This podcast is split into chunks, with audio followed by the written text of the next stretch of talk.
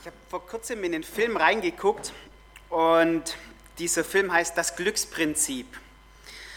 Und in diesem Film bekommen die Schüler so eine Jahresaufgabe. Ähm, sie müssen sich oder sie sollen sich was überlegen, wie sie die Welt verändern können.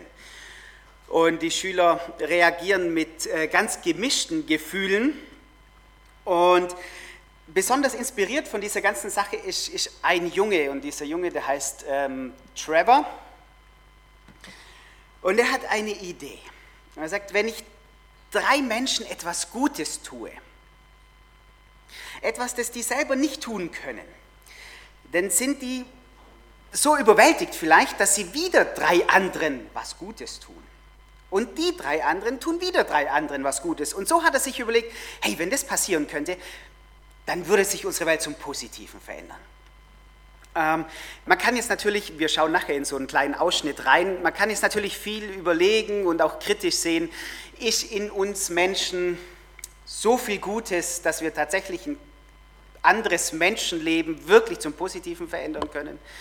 Oder würden wir es Menschen wirklich schaffen, die Welt zu verändern? Naja, das sehe ich auch eher kritisch, aber, ähm, aber in einem bin ich, bin ich einig mit dem Film, dass wir uns von Gott inspirieren lassen, in unserem Umfeld, da wo wir sind, tatsächlich die Welt zu verändern, Gutes zu tun.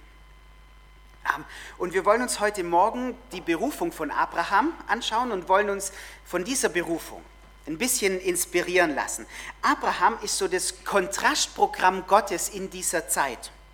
In 1. Mose 11 bauen die Menschen äh, diesen riesigen Turm und dokumentieren dadurch, Gott, wir wollen nicht mit dir leben und wir leben für uns.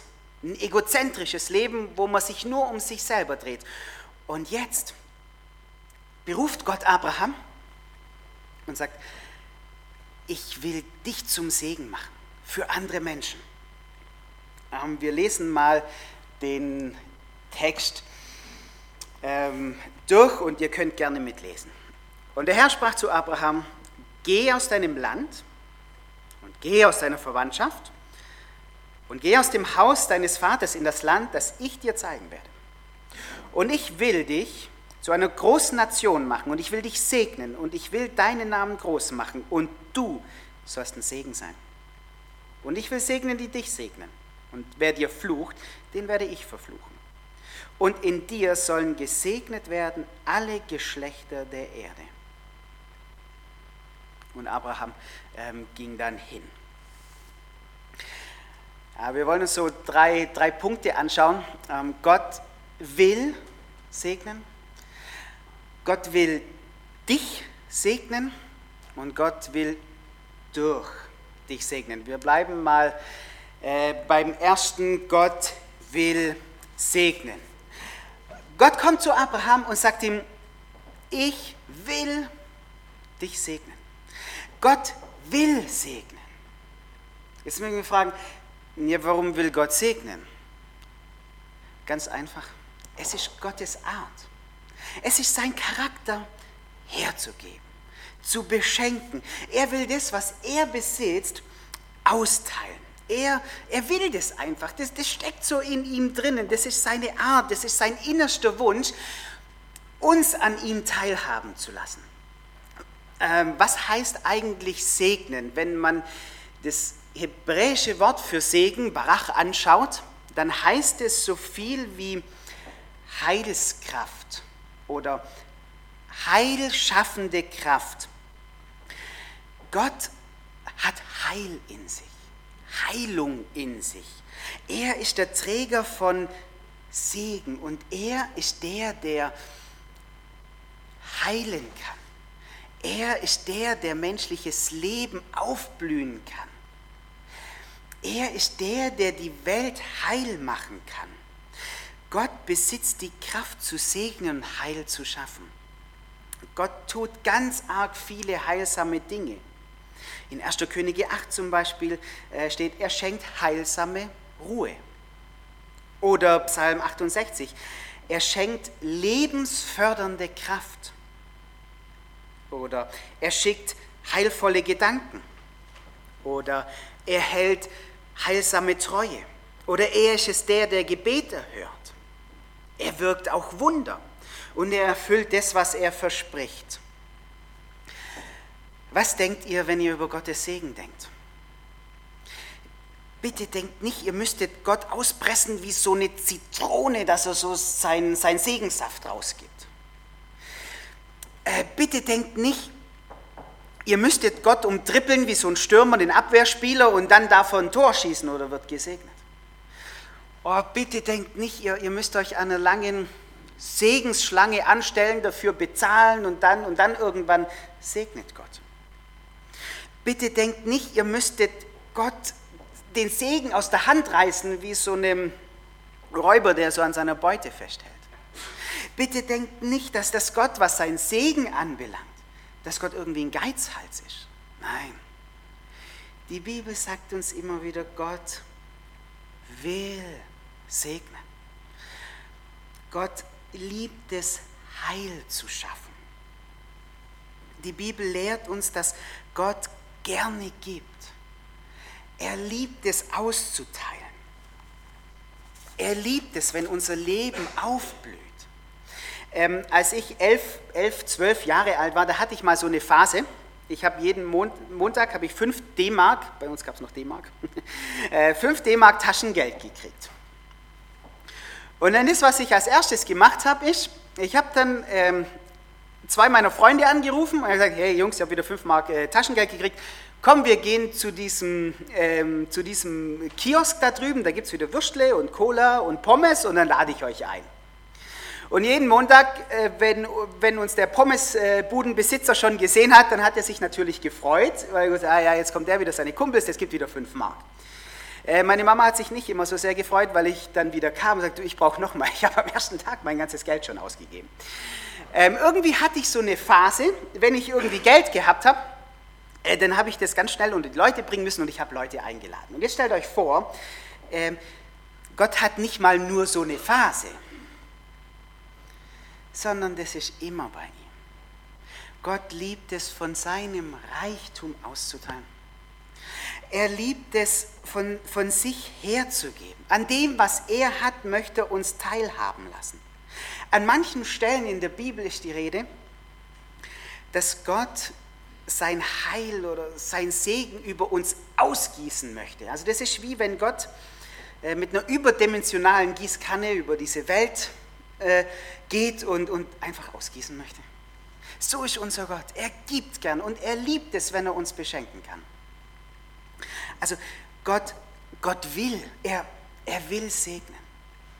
Ähm, das Zweite, und da wird es jetzt dann schon, schon persönlicher, Gott will dich segnen.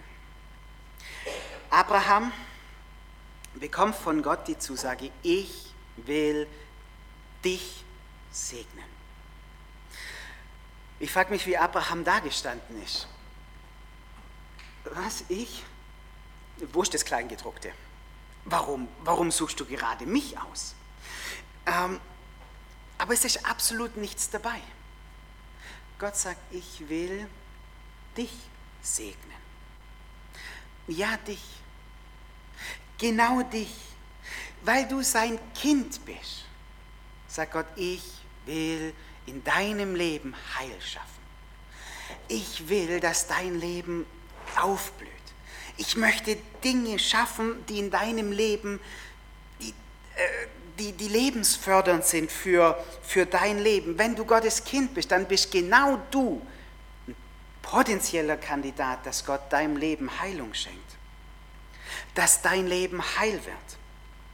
Vielleicht magst du jetzt denken, bin ich es überhaupt wert? Bin ich es überhaupt wert, gesegnet zu werden? Vielleicht denkst du, oh, ich, bin, ich bin gar kein so ein guter Christ. Ähm, wird Gott mich segnen? Oder vielleicht denkst du, was hat Gott davon, wenn er gerade mich segnet?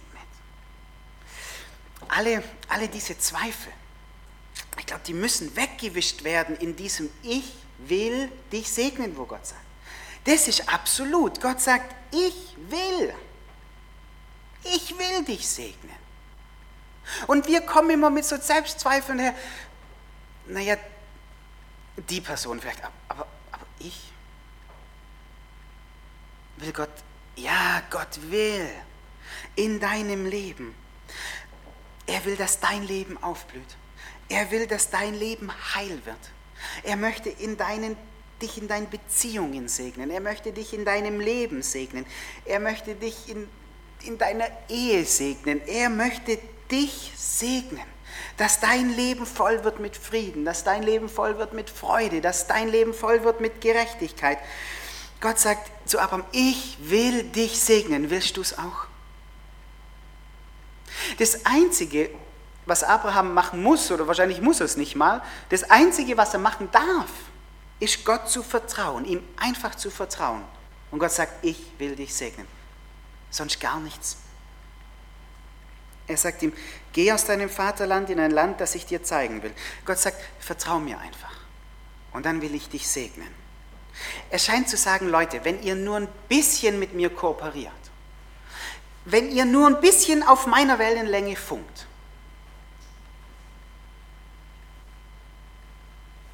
dann will ich euch segnen. Vertraut mir doch einfach.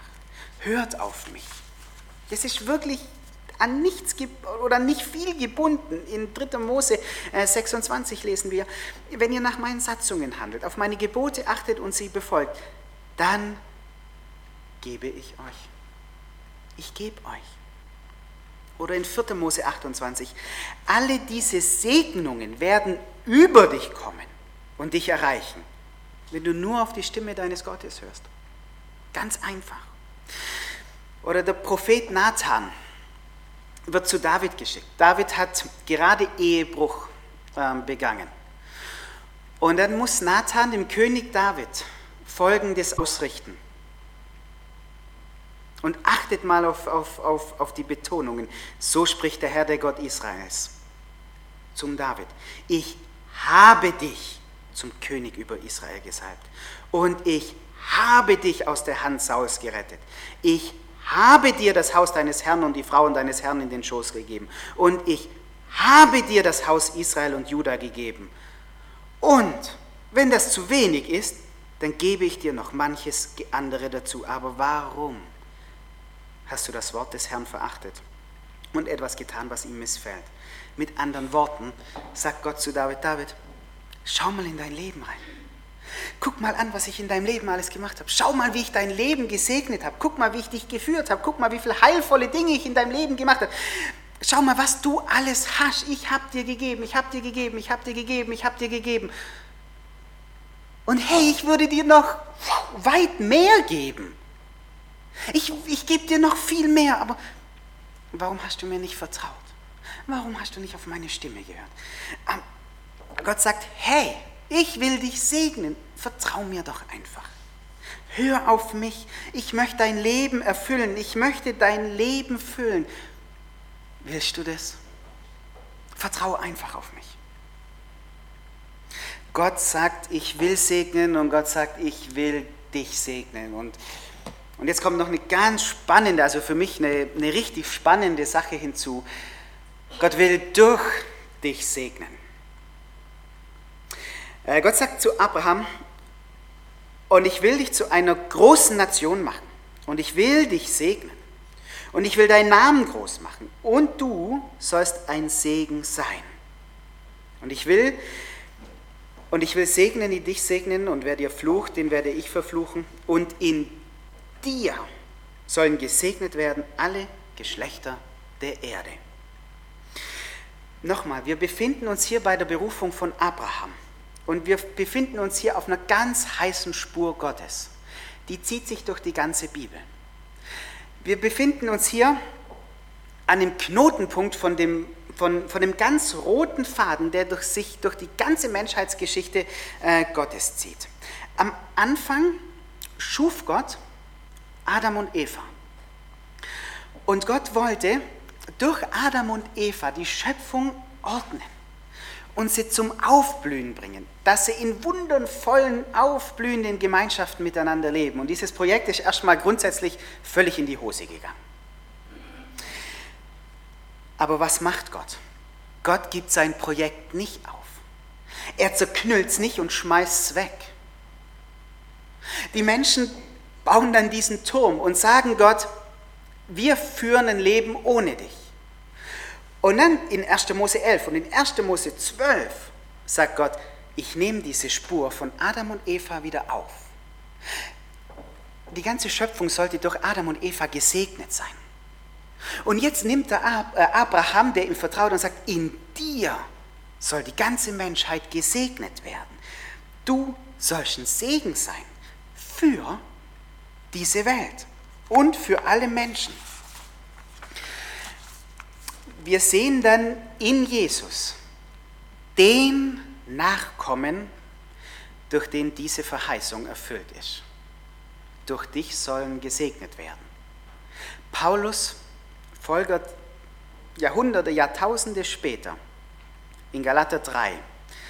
Die Schrift aber, voraussehend, dass Gott die Nationen aus Glauben rechtfertigen werde, verkündigte dem Abraham die, Gebot, die gute Botschaft, in dir werden gesegnet werden alle Nationen. Folglich werden die, die aus Glauben sind, mit diesem gläubigen Abraham gesegnet.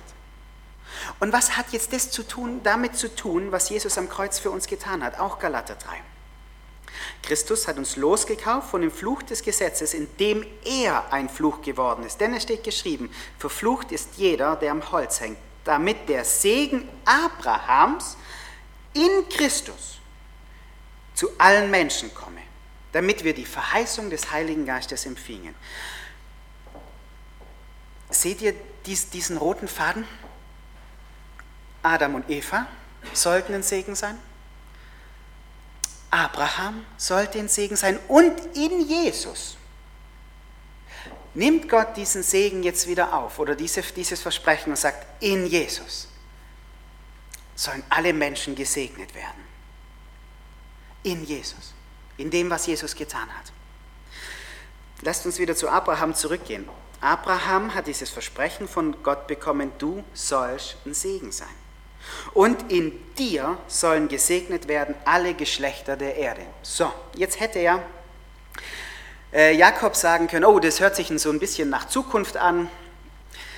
Ach komm, äh, legen wir die Hände in den Schoß und warten mal, bis Gott es macht. Komm, ich ziehe mich so in mein äh, Zelt zurück, pflege so ein bisschen meinen privaten Glauben an Gott ähm, und naja, was da draußen passiert, ist mir egal. Das geht mir sonst irgendwo vorbei. Interessant ist, dass Abraham genau das nicht macht. Er sagt nicht, ja, das wird irgendwann in der Zukunft sein. Ich, naja, ich lebe hier so ein bisschen für mich mit Gott, ja, ähm, und macht nichts. Na, was macht Abraham?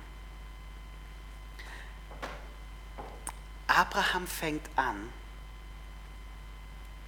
Heil in seiner Umwelt zu schaffen. Ein Segen zu sein für andere Menschen.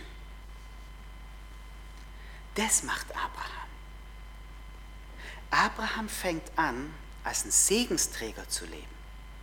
Er wartet nicht darauf, bis Gott das irgendwann mal alles wieder in Ordnung bringt, sondern in, da, wo er ist, in seinen Beziehungen, an dem Ort, wo er gerade ist, fängt er an, Heil zu schaffen, Heil zu fördern. Weil Abraham so reich beschenkt war, gleich, gleich das nächste Kapitel, 1. Mose 13, weil er so reich beschenkt war, konnte er seinen Neffen Lot ganz getrost wählen lassen, welches Land er für seine äh, Schafe nehmen soll.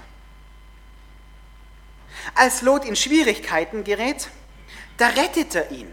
Er hätte ja auch sagen können, naja, ich habe zwar viele Männer und ich habe gute Truppen, aber der hat sich da selber reingeritten, ich lasse den mal. Nein, er sagt, ich bin gesegnet von Gott und das setze ich ein, um meinen Neffen Lot wieder aus den Schwierigkeiten rauszuholen. 1. Mose 14. Als Gott den Beschluss fasst, ähm, Sodom und Gomorra zu richten, da erinnert sich Abraham, warte mal, ich soll doch ein Segen sein für alle Völker. Na, dann wird es wohl auch für diese zwei Städte sein. und er tritt mit Gott in den Dialog und handelt Gott runter und es wird für, für ein paar Menschen, wird es zur Rettung, weil, Gott sich segnen, äh, weil, weil Abraham sich segnend für sie einsetzt. Gott beschenkt Abraham mit Reichtum und er kann den Zehnten von seinem Reichtum, kann er diesem Priester Melchisedek geben, weil er so viel hat. Wisst ihr, das ist eine spannende Sache, finde ich. Abraham sagt nicht, jo, ich, jawohl, ich bin gesegnet, lass mir mal alles so wie es ist. Nein, er sagt, oh, ich bin gesegnet. Ich, äh, ich, ich lebe Segen. Ich gebe Segen weiter. Ich, ich gebe Leben weiter. Ich will, dass Leben in meiner Umgebung gedeiht. Ich, ich, ich will Heil fördern. Natürlich verschwimmt es bei Abraham auch mit seinen nicht so guten Aktionen, aber, aber trotzdem, das, was er macht, ist Gottes Kontrastprogramm, in die Welt reinzuwirken. Einen Menschen zu haben, durch den er Gutes und Heil schaffen kann hier in dieser Welt. Er fängt es jetzt schon an und wartet nicht, bis Gott irgendein Himmel oder irgendwas, sondern er fängt jetzt schon an. Lasst uns noch mal einen Sprung ins Neue Testament machen, aber bevor wir das machen, ähm, schauen wir uns diesen kurzen äh, Filmausschnitt von fünf Minuten ähm, kurz an. Ha, schade, gell? ähm, Abraham hat angefangen, als ein Segen zu leben. Ähm, was denkt ihr, was für die gilt, die Jesus nachfolgen? Dass die Leben fördern, dass die Heil schaffen da, wo sie eben sind, dass sie als Gesegnete leben. In Matthäus 5, Vers 7, da bringt äh, in Matthäus 5 bis 7, da bringt Jesus sein Programm hier auf die Welt, die Bergpredigt.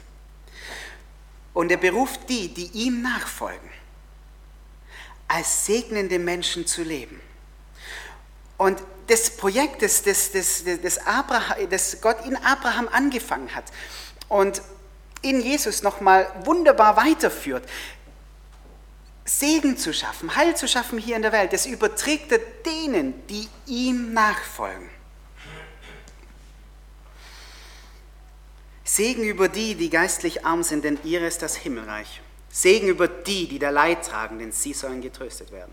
Segen über die Sanftmütigen, denn sie werden das Erdreich besitzen. Segen über die, die da hungert und dürstet nach Gerechtigkeit, denn sie sollen satt werden. Segen über die Barmherzigen, denn sie werden Barmherzigkeit erlangen. Segen über die, die reinen Herzen sind, denn sie werden Gott schauen. Segen über die Friedfertigen, denn sie werden Gottes Kinder heißen. Segen über die, die um der Gerechtigkeit willen verfolgt werden, denn ihre ist das Himmelreich. Segen über euch, wenn euch die Menschen um meinetwillen schmähen und verfolgen und reden allerlei Übles über euch, wenn sie damit lügen. Oft ist das übersetzt worden mit, mit glücklich ist der, wir haben dieses glücklich völlig falsch verstanden. Dieses glücklich ist zwar nicht falsch übersetzt, aber es meint nicht glücklich in dem Sinn, jawohl, ich bin glücklich, mir geht's gut, der Rest ist mir egal, interessiert mich nicht. Der Rest der Welt geht, mir nicht, geht mich nichts an. Das meint dieses glücklich nicht. Dieses glücklich speist sich aus diesem Hebräischen. Gesegnet sein. Gott schafft in meinem Leben Heil. Und Gott möchte durch mich Heil schaffen. Die Aussagen der Seligpreisung beschreiben mit Sicherheit einen Zustand, der so noch nicht ist, der nicht vollkommen ist. Weil wir, wir müssen jetzt noch getröstet werden und, und, und. Er beschreibt den Zustand, wie es mal sein wird, aber Jesus lädt ein, jetzt schon diesen Zustand anzufangen zu leben. Menschen, die Jesus nachfolgen, sind Menschen, in denen in ihren Umgebung Leben aufblüht, wo Leben geschaffen wird. Sind Menschen, die in, in der Gegenwart beginnen, segnend zu leben. Von denen geht Gerechtigkeit aus. Bei denen wohnt Frieden. Das ist Gottes Programm und er nimmt es in denen, die Jesus nachfolgen, wieder auf. Wow, ist das, ist das nicht fantastisch? In, unserer Umwelt, in, in unserem Umfeld dürfen wir Heil schaffen. Dürfen wir segnend leben. Dürfen wir das Leben von, von Menschen fördern. Stellt euch vor, was für eine Kraft das wäre. Was für eine Kraft wäre das, wenn, wenn sich nur zehn Leute von heute Morgen vornehmen würden, ich will Gutes tun. Wenn ich mit Menschen rede, dann soll durch mein Leben, durch mein Reden soll Leben aufblühen. Und nicht durch mein schlechtes Reden soll Leben vernichtet werden. Wenn ich irgendwo bin, dann will ich Frieden und nicht Ungerechtigkeit verbreiten. Wenn ich irgendwo bin, dann, dann dürfen sich die Leute freuen. Ich, ich will Gutes schaffen in anderen Leben. Was denkt ihr, was würde passieren, wenn nur zehn Leute heute Morgen sich vornehmen würden, ich will Heil schaffen in meinem Umfeld? Oh, wisst ihr, was passieren würde? Jesus hat es uns versprochen. So soll euer Licht leuchten vor den Menschen, damit sie eure guten Werke sehen und euren Vater, der in den Himmeln ist, verherrlichen. Die Menschen werden Gott loben, weil sie etwas von Gottes Art an uns sehen, wie Gott ist, der nämlich Heilung, Heilung hervorbringen möchte. Ich würde noch beten. Und ihr dürft dazu aufstehen.